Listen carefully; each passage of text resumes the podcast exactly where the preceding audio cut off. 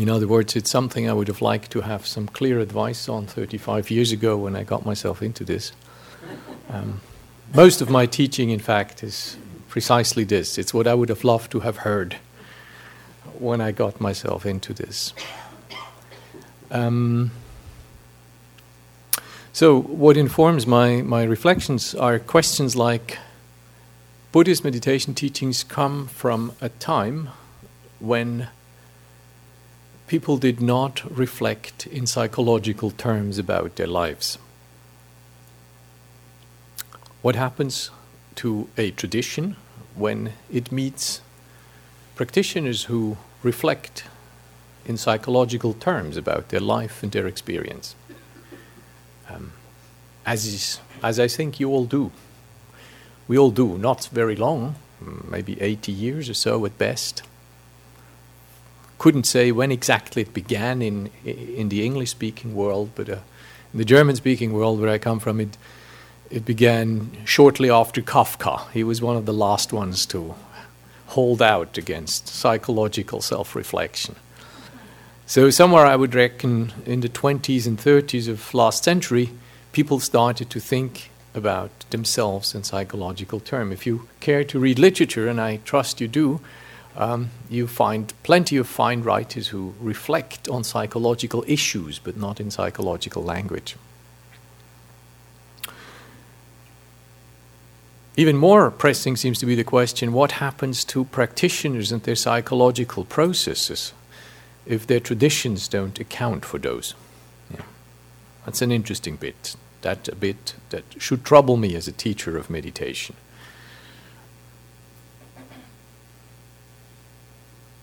Does psychological practice really protect me against neurosis? Is there a difference between need and greed?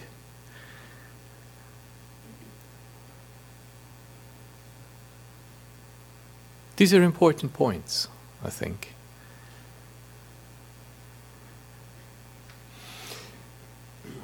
When I go home tonight, I will find a little drawing, and on that drawing it says, let me quote that correctly.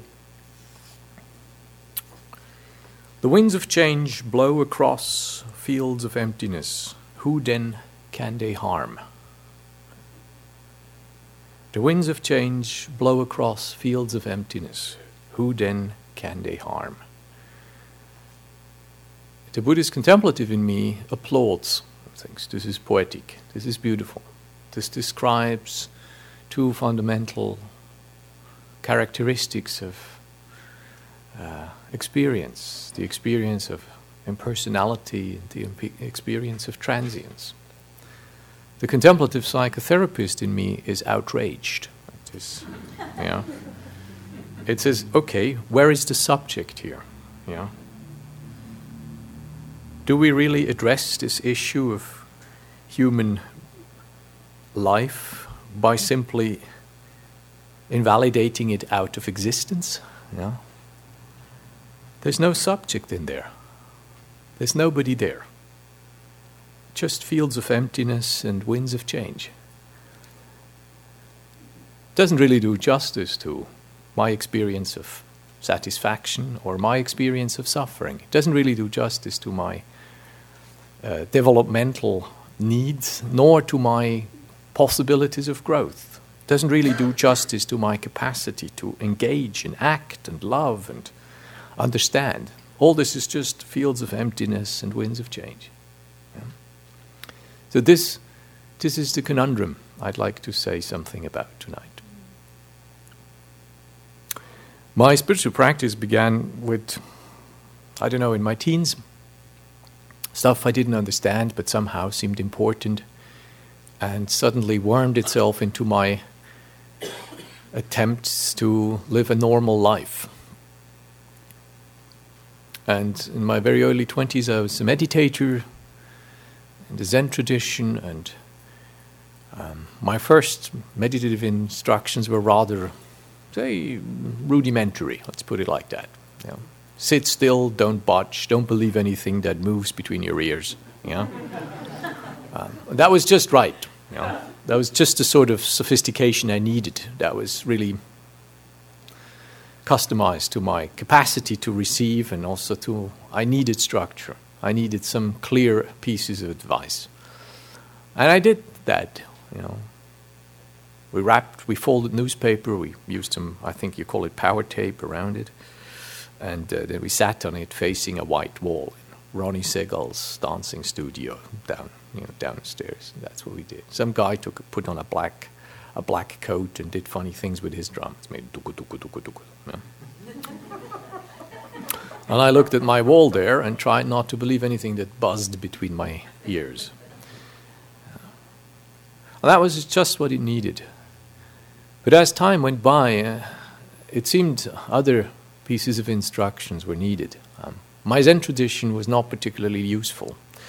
They taught me things like um, this whole world is one shining pearl. Yeah. Master Gensha, 17th century.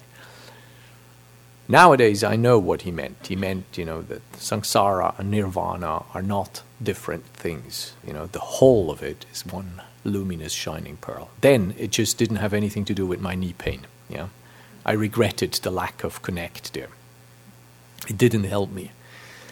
Um, when I met the folks of the Insight tradition, in fact, it was monks, um, and I wasn't particularly keen on monks. I had just gotten rid of Catholicism. I was not keen on a new religion.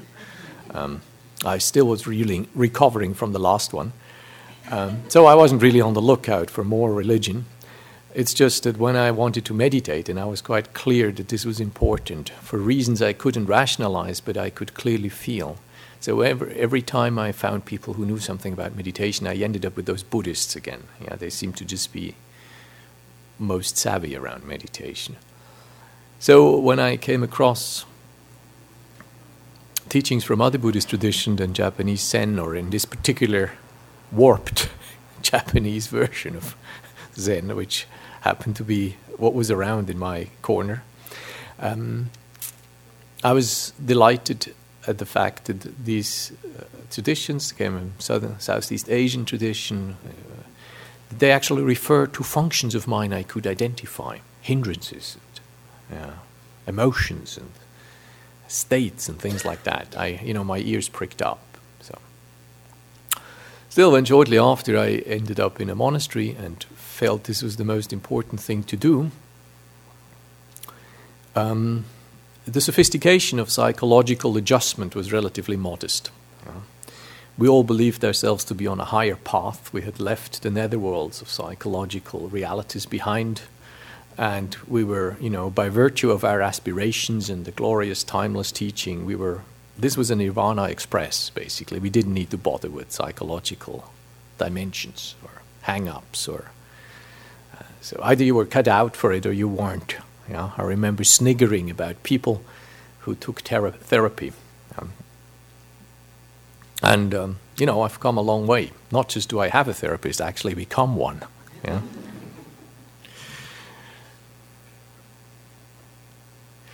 So the years went by, and um, I'm grateful for the patience and the kindness, compassion of the people at whose feet I have sat and who helped me generally with being very authentic about their own experiences. And it was often not uh, their disquisition of timeless aspects of emptiness, non reification, and uh, other big themes that helped me most. It was meeting their humanity. Meditation, more precisely mindfulness, is something we learn through others. It's something we do not develop on our own. It's something we need other human beings to help us with. It's like empathy. You need people who are empathetic with you. You need help when you s- learn to be empathetic yourself with others. You begin to resonate with others. You need help in doing that. And you need keep doing this, otherwise, you lose it. The same with speech.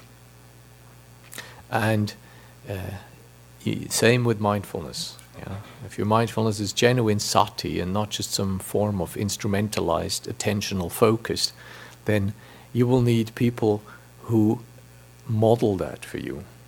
You will people who help you when you make your own steps in trying to become mindful, particularly of things you may choose not to be mindful of. And you need to continue practicing this for as long as you live to keep that faculty alive, to keep that faculty vitalized. So I began to learn that uh, much of my monastic life, which I thought was basically about meditation, you know, it's if you come with Western eyes, individualistic Western eyes, then what you see when you meditate, you see kind of, you have your individualist goggles on, you see little zabutons and little cushions, and you see little individuals sitting all on their own cushion, on their own mats, and meditating against the universe. Yeah.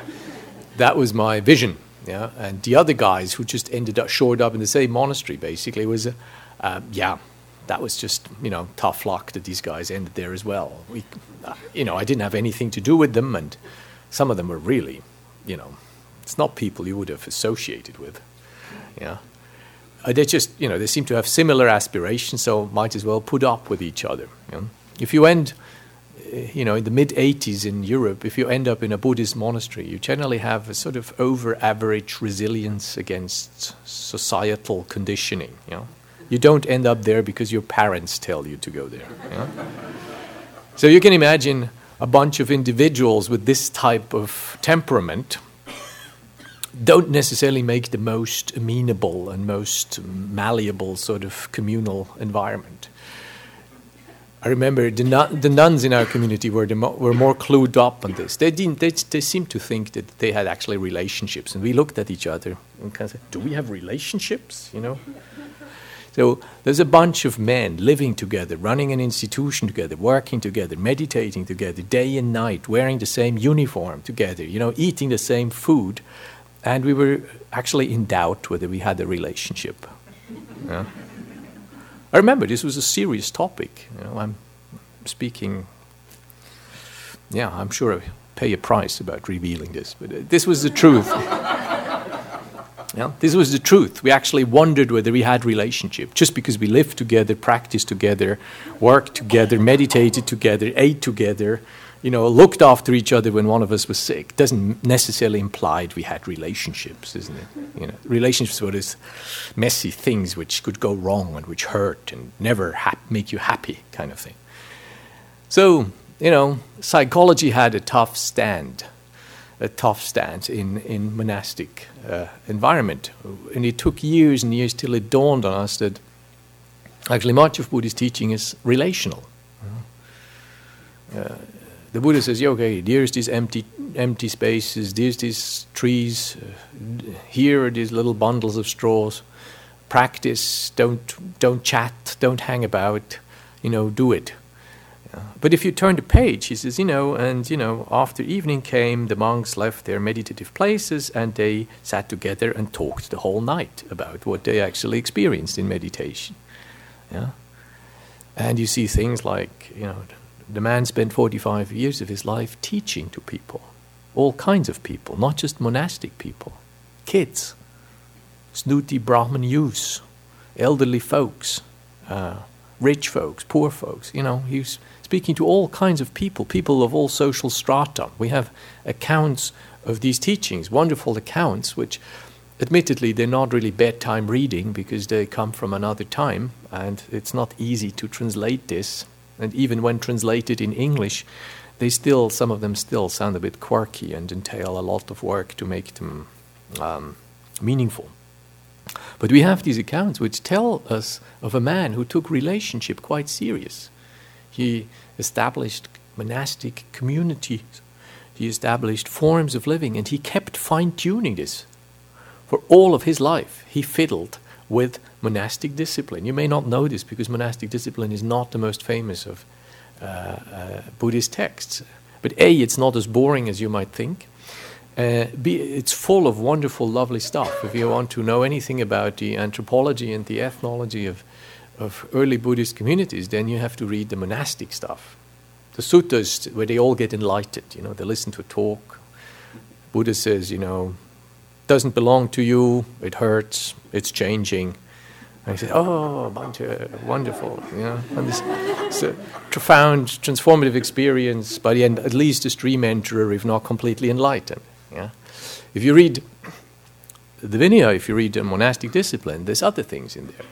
It says uh, monks are not to play, supposed to play with toy windmills and things like that. And you wonder, mm. know? When they need 26 rules about decorous eating. Yeah? You wonder, obviously, this man must have felt uh, a few table manners were of, of need here. Yeah? Make spoons where things don't hang down on the left and the right. Obviously, this was felt a necessity to be, you know, inculcated into his monastic. So, so you, you get a lot more realistic picture of the humanity of the people who practiced at the feet of the Buddha. In fact, I was when my Pali was good enough that I could actually read not just um, the English translation of my uh, senior monks who basically tried to use monastic rules as proscriptive, you know, who wrote little proscriptive summaries about monastic rules, largely meant to help young monastics come to terms with what they are supposed to do and not supposed to do in, in daily life. But when you actually read the, uh, the texts in their uh, breadths, you recognize that on the way to explaining why a particular behavior was considered uh, not salubrious and why a particular behavior was recommended, so much information was given about the context of this that it made that life suddenly very tangible. It suddenly came alive how these people lived, related, worked with each other. I found it very, very informative. And things that weren't in the little summaries of my senior monks became noticeable. That it says, you know, how you should look after your teacher. And then you turn the page and it says exactly the same thing how the teacher should look after his disciple if the disciple is turning sick. Yeah? First, you know, you wash his feet, you look after him, you get help, you look for medical advice, this kind of thing. You think, oh, yeah, this is what disciples do and the teachers follow. Then you turn the page and he says exactly the same things what the teacher should do to their disciples. It was clear, clear principle of mutuality in there. Yeah, which because my teachers, uh, my senior monks, were not really, um, you know, time is limited, and you make sure that you get across to your junior members what they most need. So they don't need ethnological and anthropological information. They need to know what's proper and what's not proper. You know, so I understand that. At the same time, I find it very revealing about the actual relational dimension that comes across in monastic discipline when you read the whole of the context. As the years went by, it became obvious to me that one of the factors that made human beings grow on the path has to do with highly personal circumstances we were all having access to a teaching, we were all having access to the same structures, we were all living according to a monastic discipline and pattern. And some people seem to grow. For some, some people seem to flourish in that. And others, they just somehow didn't seem to put down roots. Or they, they maybe put down roots, but they somehow didn't blossom. They kept being sad, or they kept being unable to meditate, or they kept being unhappy in communities, or they kept going into strange little warps and loops. And you know, I speak of monastic community because I've spent the better part of my adult life in monastic communities, but you could now scrap the monastic bit and just go into any community where you have live in situations and you would probably come to the same conclusion. You know? Some people somehow relate to the structure, relate to the context, relate to the patterns in there, and others don't. And what makes the difference is highly personal. Yeah? I struck one of the most common um, explanations of meditation that co- you come across in the suttas, it, it occurs many more, uh, two dozen or more times.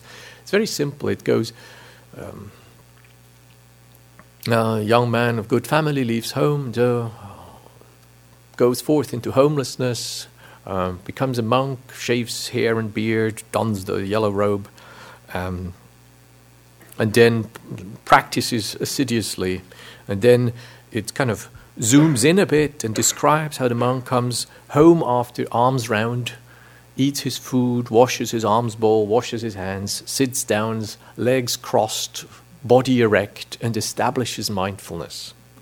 And then suddenly speeding up of the narrative's tempo, and he puts down the five hindrances, he realizes the four jhanas, and, you know, basically realizes what there is to be realized. End of story.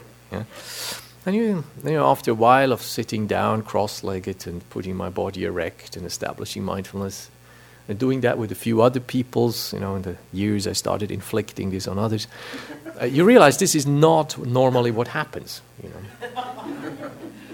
you just don't sit them down, you know, wash their hands and kind of tell them breathe in, breathe out mindfully, and they kind of do away with the hindrances and realize the jhanas and put away with uh, you know, the samyojanas, they don't generally, takes a little, there's a bit missing in there. Yeah? There's a bit missing in there. The narrative speed somehow is unaccounted for.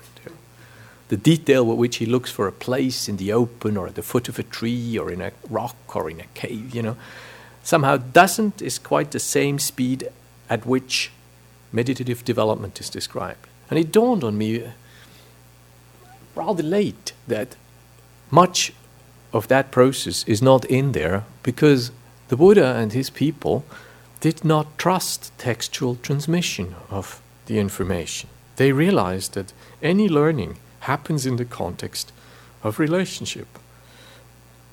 And it's the responsibility of that relationship to attune meditative advice to the particularities and the personality and the temperament of the people who are trying to do this. It has always been the prerogative of the oral tradition to actually adapt these teachings to the particularities of uh, the people who were motivated to take up that practice. This can't be just prescribed with a little list or with a technique or a method. As much as we would like to believe in techniques and methods. Um, and Indian tradition was suspicious of anything written. The Buddha shared that suspicion to some extent. He didn't write down anything. All we have, you know, there is this, however you're going to turn it, there is this gap of 300 years between the death of the Buddha, uh, around 400, and the appearance of texts on Indian soil. Yeah. And we know that these texts, as oral transmitted, um, recitals have existed because we have epigraphic inscriptions from at least 250 BC. We have inscriptions which not just quote some of those texts, but they actually refer to the groupings of these texts as we have, as we find them now. You know, this word how. Uh, terms like Panchanikayike turns up, which means one who knows the five Nikayas, which these five Nikayas are five segments of Buddhist textual transmission. So we know it was there. Something was there, but it wasn't written down in the way we have it. So we do know that the Buddha shared some of this suspicion, and uh, it was my way of making sense of this is any growth happens in highly personalized situation without you looking at what somebody brings to this practice, to this path, you're very unlikely to be a good teacher unless you're actually willingly acknowledging what this person in front of you lacks or brings along as virtues or strength. So, any teacher I know in any field of knowledge tries to pick up what somebody brings to uh, an aspiration. So meditators need to find out what they bring along. And when we look at what we bring along, we, we realize that we have highly personalized histories. And in those histories, different things happen. And without taking account of these different things, we're unlikely to really blossom. We need to find out what strength and what hang ups we have. And that's where psychology comes in as quite useful. There's many things that can be said against psychology. Mm. I'm still waiting for a unified field theory of happiness. Um, I would love to have some greater psychological understanding what brings about compassion and strengthens compassion in human beings. Um, I would love to have health systems that actually know something about health rather than just being money distribution systems for easily recognizable pathologies. Our health system, I, I'm pretty confident that in this country this is no better than in other countries. Health systems know nothing about health. You know? They pretend that if we uh, get rid of enough pathologies, what remains is health. You know? But that strikes me as somewhat naive. You know? So, um, there are other things, you know. When I came back from Asia after many years, I found myself in a teaching position and uh, realized one day I had, as I later found out, a number of anorectic women in my retreat. And, you know, I realized when giving them Ajahn Chah's line, eat little, sleep little, talk little, somehow, not just was that terribly ineffective, it was also immoral. Yeah? So some fine tuning was definitely needed. Yeah? And at about that time, it began to dawn on me that, you know, psychology is needed, whether we like it or not. It's not about liking psychology, but we have psychological self reflections because our culture now speaks in terms of neuroses and emotions and, and processes and, and things like that. And if I'm interested in growth, I need to find out what makes people grow. I can't just tell them how to do it, where they should go to. I also need to look at how fast they move and how they move and what they need, what they have in a lot of and what they don't have. I need to take into account the individuality of these beings. My opinions about where they are is not really important. Um, I need to make sure that they get energy. I need to make sure that they tell themselves good story. We're all preoccupied with narratives. We're all story makers. You know? We all story our lives and our world. So, the first thing is we need to get to a good story. A good story is a story uh, not because it's true. All stories are in some way true. But we, a good story is a story that leaves me in a place where I can actually move things, where I can change things, where I have power, where I am in touch with my energy. Now, if I tell, if I'm being told winds of change blow across fields of emptiness, who then can they harm? This doesn't do that to me. You know? I'm simply out of the picture. You know? This little phrase, this little poem, I presume it's a poem. Uh, I would expect it comes from Tibetan. Um, this little poem just sidesteps the issue by leaving out the bit that hurts, but also the bit that can grow, the bit that can actually wake up. It's just not there. This doesn't do justice to my neither to my needs nor to my potential. So we need to look at this, and this is a messy piece. Know? Human beings are quite messy. Know? They um, they're f- propelled by strange forces. Some of them they admit, some of them they know and don't admit. Uh, some of them they don't know and don't admit. Yeah? And some of them they do know and they aspire to. And if you want to get one of these human beings brighter and more awake and more happy, you need to look what makes it tick. Yeah? You need to be willing to actually engage with its messiness. You need to not just say, no, no, no, don't want this, don't want this, do that, do that. You need to actually look what it wants and why it wants it. You need to investigate. I've come to respect you, the human mind quite a bit um, because, however neurotic it may behave, um, in most cases I've been looking at closely, it seemed that what, what seemed a neurotic expression was actually the, the sanest and most promising strategy taken under particular circumstances, which may no longer be the circumstances this being lives in. The, the strategy chosen may have been a brilliant strategy 35 years ago, and now the situation has changed, and you know somehow the inbuilt obsolescence hasn't hasn't caught on, and the, the being still uh, continues with its pattern. But the reason why it does so is plausible, makes sense. And this being, once it understands that its strategy doesn't cut it anymore now, this being will change.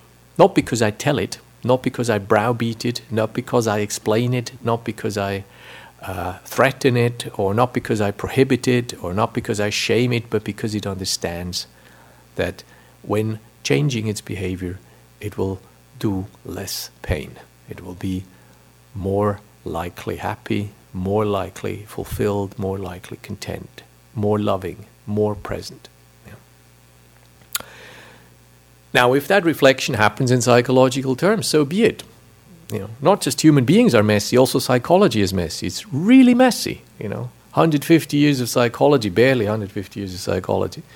We don't have a coherent body of knowledge around self. No two schools of psychology agree on what a self is or how it works. It's easy, even you know, post-classical analysis, you can find easily seven, eight models of self. If you try ever to square a Jungian statement about self with a with a Kohutian, you're you know you're lucky. So psycho- there's not one psychology. There's many psychologies. Yeah? There's many many ways of getting confused. Particularly if Buddhists start talking about things like no self. You know. We need to establish what a self is and how it operates before we can meaningfully communicate about what it means no self, or to be no self, or to be, that no self is a, a worthwhile pursuit. so, before we have actually some agreements on what we are referring to here, uh, it's fairly pointless trying to convince us of something like anatta. And also, we need to understand Buddhism better.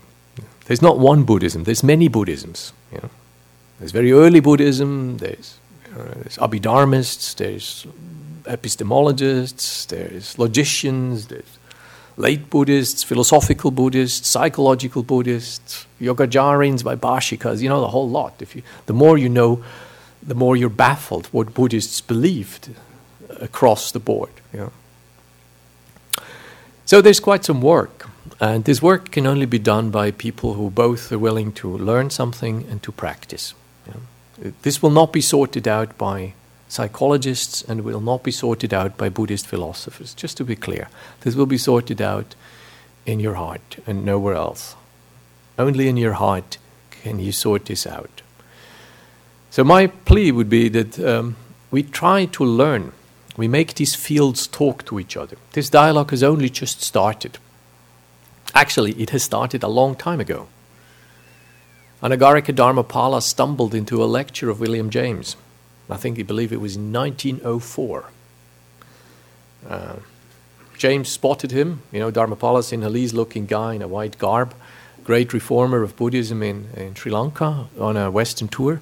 Uh, uh, James called him up to the lecture and said, "You say something about you know your background." And Dharmapala says a few things, 15 minutes, and then James famously exclaims, "This is the sort of psychology everybody will be talking about in 20 years." Yeah. Um, hasn't quite happened. Yeah, visionary statement, but it didn't quite to follow through somehow. A few people tried, you know, using psychological terminology when looking actually at Buddhist texts, but most of these voices um, had no echo, were left unheard in the first part of the last century. And gradually, those last 30 years, things have changed. People know enough of both fields. Many uh, practitioners of meditation are also clinical psychologists, and, and uh, several Buddhists have deigned to actually learn something about psychology. And the discourse, the dialogue, is a lot more informed because you want two things to dialogue. You actually need to get informed people in both fields. Otherwise, they just look at each other and then they either try to make friends, yeah. Few Jungians looking at Tibetan mandalas, seeing four corners of mandalas, and they, oh yeah, quaternios, wonderful, Tibetan Buddhism and Jungian psychology, very similar. Yeah? So that's one approach, or you know, you kind of get a few analytics going, looking at Buddhism, introspective practices. Ooh, you know, meditation. This just sounds like uh, oceanic regression in all impunity. Yeah. So you, we have nothing to do with this. This is all wrong. So you basically get two trends. One trend wants to appropriate and say, "Yeah, we're all the same. Wonderful. You're saying exactly what I say." Yeah? And the other saying, "Ooh, yeah, bad stuff. You know, this is the enemy over there. This is exactly what we want to avoid. You know, unscientific, unanalytic, not taking responsibility of personal activity, and so forth." So we're we're past that stage. People are actually talking. So I think it's safe to applaud to this. It's safe to look at the core issue. And the core issue, from a Buddhist point of view, is called ignorance. Yeah. Structurally, it's the major problem. This ignorance is referred to in two concepts. One of them is called avidya, not knowing, and the other is called moha, delusion. The not knowing part is often referred to as the non acknowledgement of causality or of conditionality, more precisely. Let me spell that out. Conditionality is a big word, but it actually is something very simple. It basically is referring to a type of relationship. And that type of relationship comes into play if you think of a pot plant, what it takes for a pot plant to grow. You need a seed, you need some water, you need some earth, you need some light, you need some warmth. Five conditions. The seed alone will not make the pot plant. I have plenty of seeds on my windowsill at home, and nothing happens. If you don't plant them, they don't grow. So even the seed doesn't actually do the plant. It's the interplay of these factors. None of these factors alone can produce the plant, and yet every one of these factors is indispensable, not just for the uh, growth of the plant, but actually for its well being. The falling away of one single of these conditions and the plant either doesn't grow or it dies when it has already grown. Yeah? That's the relationship, so that all things are needed, none of them can monocausally produce the thing, and the falling away of any one thing endangers the whole project. That's what Buddhists call conditionality. Now, they have complicated names for it. Sometimes they call it idappaccayata, specific causality, or they call it dependent arising, which is uh, a huge body of teachings which deals more specifically about these things. Now we need to look at conditionality and avidya, the not knowing part, has a particularly hard time with acknowledging this conditionality bit. Moha, the other name for delusion, the other name for not knowing, refers more to the psychological forces that occlude our clarity, that actually stop us from understanding things clearly, which then gives rise to uh, fears that are focused on stuff that are either not as dangerous as they look, or they're not there at all, or they focus on desires which uh, try to obtain stuff safety, power, enjoyment, gratification. Uh, fame to make us feel better. Yeah. I'd like to read you a very short bit. It's from a famous Buddhist scholar who says, uh, better than I could do, there's more to ignorance than meets the eye. Ignorance is not mere absence of knowledge, a lack of knowing particular pieces of information. Ignorance can coexist with a vast accumulation of itemized knowledge, and in its own way, it can be tremendously shrewd and resourceful. he is a man who's felt the iron behind the velvet. Huh? As the basic root of dukkha, uh, unsatisfactoriness, ignorance is a fundamental darkness shrouding the mind. Sometimes this ignorance operates in a passive manner, merely obscuring correct understanding. At other times, it takes on an active role. It becomes the great deceiver, conjuring up mass a mass of distorted perception and conception, which the mind grasps as attributes of the world, unaware that they are its own deluded constructs. This is Bhikkhu Bodhi. I think that sums it up pretty neatly. Yeah? Ignorance comes in many um, forms and shapes. Let me just name a few very simple ones. On a most fundamental level, ignorance, as an energetic, on an energetic dimension, is simple lack of sensitivity. It just means I don't pick up on stuff. It doesn't get through. I'm too thick or I'm too my senses are too blunted, uh, or my attention is so distracted that I simply do not pick up. Yeah? So, lack of sensitivity is, and is ignorance at its most elementary, yeah? most basic. That accounts for already quite a bit. I'm just not paying attention, or I am not picking up on the signs when the world is talking to me. A second type of ignorance is about things I actually have access to, uh, but I prefer not to want to know because it's somehow unflattering, or, re- or it would call me into a relationship that I find cumbersome or wearisome, or it would pre- present me with helplessness. In other words, what psychology calls displacement, denial, uh, not wanting to know. It's the part of ignorance that is not about lack of information, but about not wanting to know. Yeah? Sometimes I just feel a little tired in the crucial moment Sometimes I am bloody minded to not pick up on some of the signs that are all too clear and staring at my face. Uh, sometimes I just conveniently rationalize this away. Uh, now, this is a type of ignorance psychology has an awful lot to say about.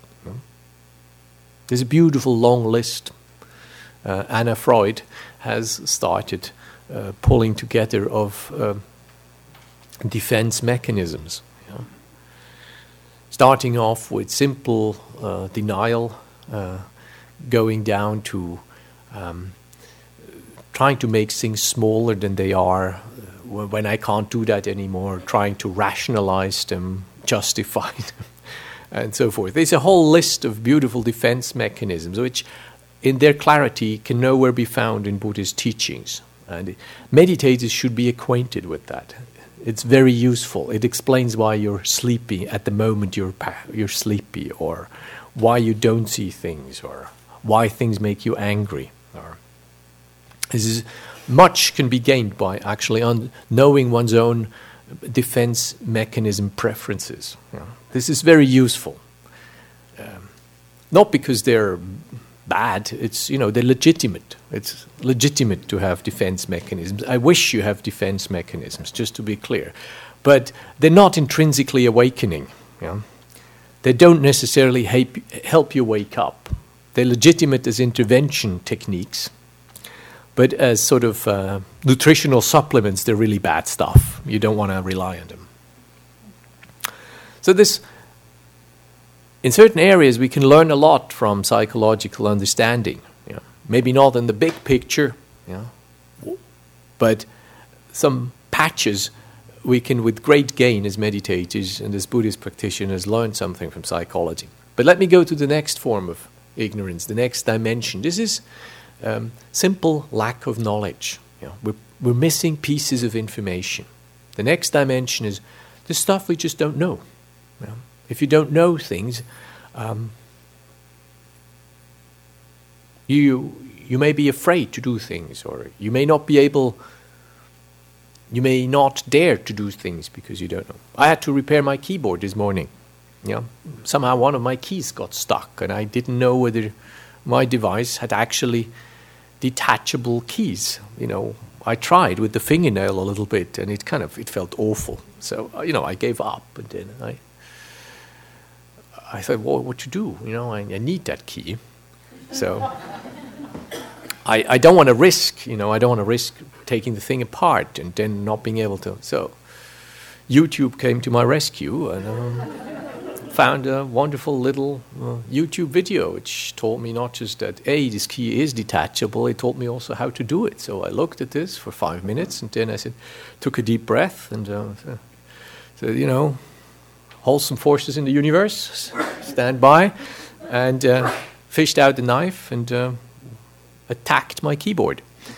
And lo and behold, it was detachable. I cleared the gum, the gunge out uh, from underneath, and uh, it's back in. It's back in action. So, this is a piece of information I got. In this case, my guru is called YouTube, and I got the necessary piece of information. Help me rather than fretting I might break something, or rather than not do anything because thinking that I'm not clued up enough to be able to fix anything. I'm only able to break things, you know.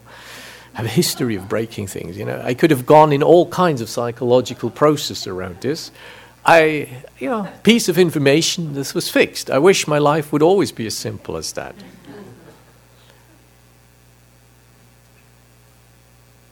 I remember Thai villagers telling me that malaria, which in their country was quite prevalent for a while, uh, actually comes from drinking bad water, which is not true. Malaria comes from a parasite that is transported by the female of the Anopheles mosquito, which uh, injects that into you while it tries to feed on you. It doesn't do that by malevolence, it just is hungry and somehow it seems to carry that parasite and um, it needs a lot of conditions to be functioning. You know, it needs. It doesn't fly very far. It needs good forest. So if you want to get rid of malaria, one way to get rid of it is just lop the forest, um, which we're doing a great job at at the moment. Uh, the other thing, it needs actually infected people because it doesn't produce the parasite; it just transports it. And uh, thirdly, it needs to be within your reach. So it needs to have access to mammals. And this is known. You know, Thai people, Thai doctors know that perfectly. They have some of very fine malaria stations. But um, that doesn't stop certain people still to believe that it comes from bad water. Now, this, this information is wrong, and wrong information gets you in trouble. It, likes, it leads you to conclusion, it leads you to feel safe when you're not safe, and it leads you to feel helpless when you're not helpless, and in danger when you're not. So this is just bad stuff. This is a very clear example of lack of information.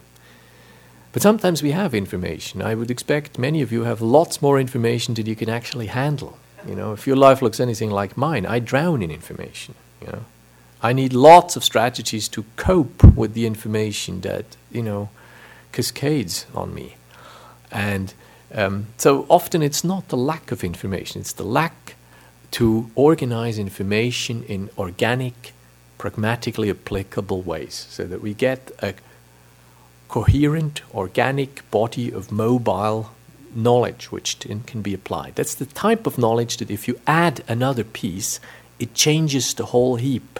Yeah? Sometimes our information is not correlated knowledge. It's just you add another piece on the heap and nothing changes. Yeah? It's not connected. It hasn't grown together. So, this type of ignorance is how to organize the bits we already know, how to find amidst the mass of information the relevant information and put it together in ways that are actually applicable in our lives. This is very tough type of knowledge. Knowledge how to organize knowledge. Yeah?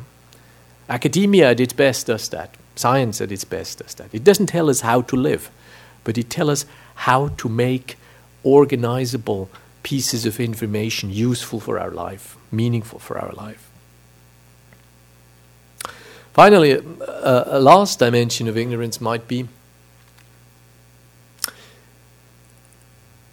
the skill to actually live from where I have understanding of. Yeah? The skill to actually do justice to what I already know. So much, I believe we, we live against our better knowledge. Yeah?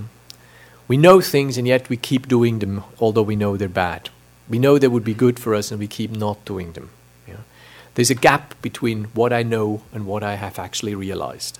There's a gap between what I have um, knowledge of and what I have realization of. Yeah? A painful gap. I believe any genuine knowledge comes from this gap, from my capacity to handle this gap, from what I actually deep down know already, and what I'm capable of actually actualizing in my life. Yeah? Usually that gap is painful. So we, and in that gap, we need things like strength, we need courage, we need um, confidence, we need um, tenacity. We need the power to step back from our impulses and hold the whole of the situation. This type of uh, knowledge needs a lot of strengthening of virtues. This type of uh, understanding calls for deepening and maturing. And we sometimes, you know, we, we do things we we know we've done many times and we know the predictable outcome, and yet somehow we believe we get away with it, or we believe this time it's different, or uh, uh, I have more important things to do than to uh, attend to this piece of reality right now. And then this piece of reality lashes out and lets us know the universe wins usually. yeah. So your porridge burns, or you know things don't actually stay put; they fall down on our toes, or yeah. Um, so it's good when we speak of the core issue, ignorance, that we learn to use all the savvy we have. You know, our dynastic wisdom, the family remedies, uh, psychological advice, common sense, Buddhist inspiration. You know, ignorance is a formidable enemy. We need all the tricks in the book. And there is no reason why we should be snooty and say, well, if it's not in Pali there, if it's not a canonical reference, I'm not going to do it. I'm not going to apply it. I'm not going to. You know. I can assure you, if the Buddha would be alive today, he would do all kinds of things differently than he has done. I don't think he would wear a long toga type cloth, you know. He may be wear, he, he might be wearing, uh, you know, Oshkosh dungarees or so, you know, who knows. He is very likely to use a lot of psychological language because some of his thinking was psychological. If you look at the Four Truths, they're actually not so much statements about reality. In fact, the closer you look at his teaching, which has come down in history as the Four Noble Truths, even though it's clear, Indology is clear that the concept of noble is a later addition. The concept of satya doesn't mean true, uh, truth, as in you know propositional truth in English. It means something that is an undeniable, self-evident reality. So, Four Noble Truths is, is one of the biggest Buddhist misnomers. Yeah? Uh, one of my teachers, uh, American monks, always made fun and said, you know, it's like somebody gives you a key, you're in prison, somebody gives you a key, slips you the key, and then you thankfully accept it, and you hang it on the wall, and you start bowing and praying to it, and you know, great reverence for the key to your freedom, and uh, you know, to actually be believing that things are painful, that there is suffering in the world, is not intrinsically liberating. It doesn't make you freer if you believe in suffering. That's not the point of this teaching. The point of this teaching that is that you understand how you personally suffer, how you arrive, your degree of collusion, if you allow me to use psychological language, your own responsibility in what you complain about. There, some psychological self reflection may come in quite handy. Rather than feeling, yeah, this is my bad karma, you know, which is another distorted notion of teaching. Um, uh, you know, you actually look, what am I, what am I contributing to this type of suffering? You know, what was my expectation? What was my activity? What did I leave out? You know, what does it hinge on? Can I investigate the conditions that bring about this particular type of unhappy experience? Uh, does she get it? If she doesn't get it, what does she do different? yeah?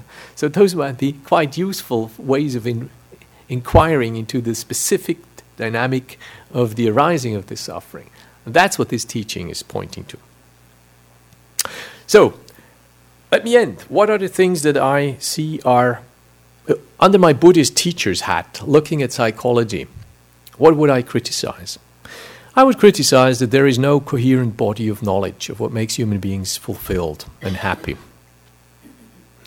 I would criticize that uh, most psychological systems I'm familiar with are preoccupied with illness, with lack of health, with pathologies, with warped neurotic pattern.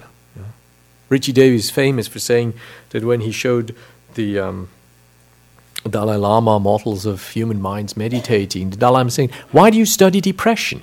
You know, it's fine that you do mindfulness with depressed people, but why do you study depression? You should study compassion. You know, it's good that you learn something about how depression can be counteracted. Fair enough, yeah. But important is compassion. you should not study just the problem, you should study actually stuff that's good. Yeah? Use your whole system and your wits and your research methods on the genesis of, you know, Brahma Viharas. Very interesting take, isn't it? Bring about not just the, uh, the, the, weaning ourselves off unhealthy pattern, but actually bringing about the genesis and the production of good stuff. Yeah? Strengthening this systemically rather than just trying to get rid of little topical problems. A very different vision of humanity, very different vision of growth. So another criticism would be it's it doesn't say much about health, about growth, about happiness, or it has only just begun. It doesn't have an introspective discipline. That would be a, a big criticism. It has so many different self models that it's so easily to create conflictive statements. Yeah? It's not really coherent. If I change hats, put on my contemplative therapist hat and looking at Buddhism, I have a few things to say. I have some criticism. Buddhism doesn't do very well when it comes to developmental realities. Yeah. Doesn't make a very clear distinction between need and greed. Differing Buddhist teachings, differing traditions, and different teachers obviously account for these doctrinal uh, gaps by their personal skill or by their life experience, by their intuition. Um, they patch up. Many people who don't know about developmental psychology may still be fabulous teachers because they have just understood something about their own growth or about the growth of kids or communities or individuals. So it's not to say because there is no overt doctrinal developmental acknowledgement about, say, developmental stages in uh, many forms of Buddhism, not all forms, but many forms of Buddhism. Um, doesn't mean that it's completely absent, but I would wish now that I had had some greater clarity about the concept of need, for example. Because if you try to renounce a need, you don't get stronger as you do when you try to renounce greed. When you try to renounce a need, at best you end up with some form of retardation, at worst with atrophy. Yeah? This is crucial for meditators. It seems to take best better part of the first half of one's life to figure out the distinction between need and greed. I wish I could give you a neat and clean cut distinction. I can't. This has to be painstakingly found out in the you know in the crucibles of your own lives. But there is such a distinction, I have no doubt, and it's crucial that we find out this distinction. That not all of our whims are needs even though advertisement language likes to like his believe that I need more of your attention, or I need more of this, or I need a bigger car. That's probably not a need talking there. At the same time, there are needs. You know, human beings grow, and if you're interested in growing, as a teacher and as a therapist, I am professionally interested in what makes human beings grow. I need to take into account what these people, not just what they say they want, or what they say they need, but what they actually need. I can't help seeing that what makes people grow and blossom is highly specific. Buddhism universalizes suffering. Yeah? And then you end up with the winds of change blowing across fields of emptiness. Yeah? Your friend's wife dies, and he says, "Well, it's impermanent. Sorry, don't don't worry." Yeah, that was clear from the beginning. You know, you knew this wouldn't last. You know, this is not particularly effective way of holding this person's pain. It's not terribly compassionate either. Um, so universalizing suffering, yes, this is important. We are preoccupied as Western folks. We are preoccupied with the content of experience. This is the Western bit. You know, we're bit good at the horizontal bit, focusing our attention on a life as it unfolds in time on the content of our experience. This is the preoccupation of Western thinking, Western philosophy, Western psychology, right there from the Greeks onward. You know, the autonomous subject, that's one on our shrines. One of these autonomous subjects, you know, self determined, self recognizing, self actualizing in the world. This is a big part of the story, but it's only half of the story. The Eastern tradition have us to offer something, and they say something about the vertical dimension, the timeless. that timeless dimension doesn't focus on the content of experience, but on the nature of the experiencer. Yeah?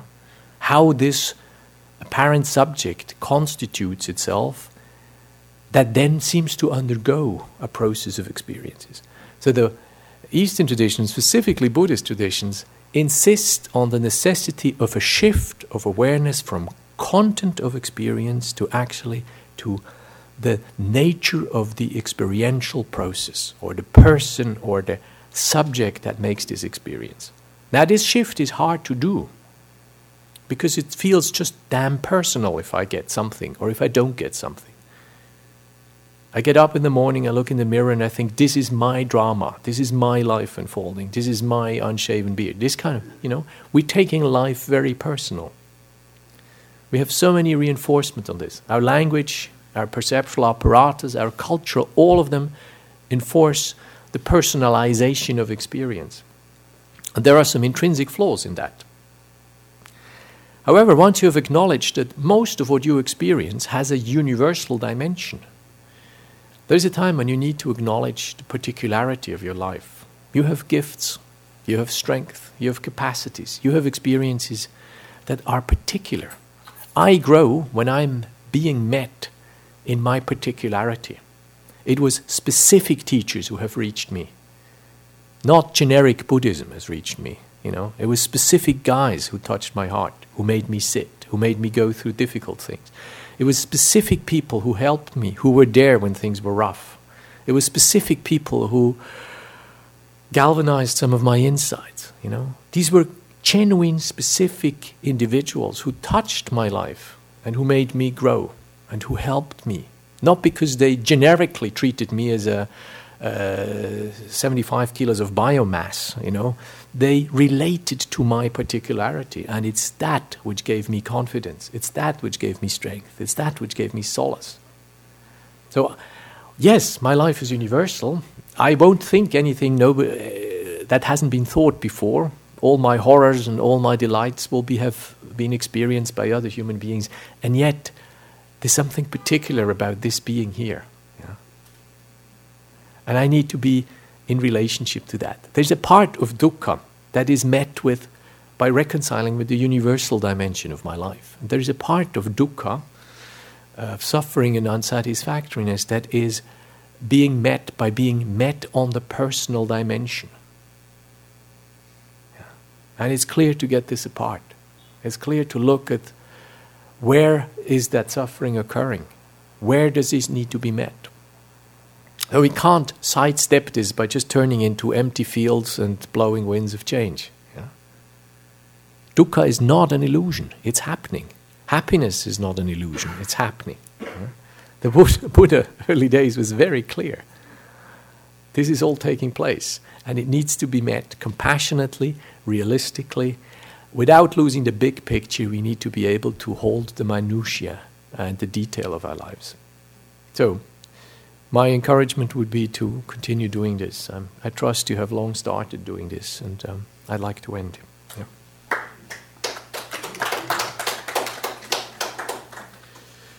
Um, do we have a little bit more air? And if there are questions, I'm happy to respond to those.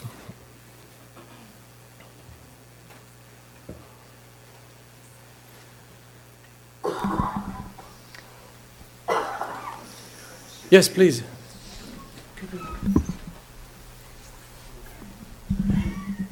Thank you very much. I am um, curious about the um, the reality of racism and the um,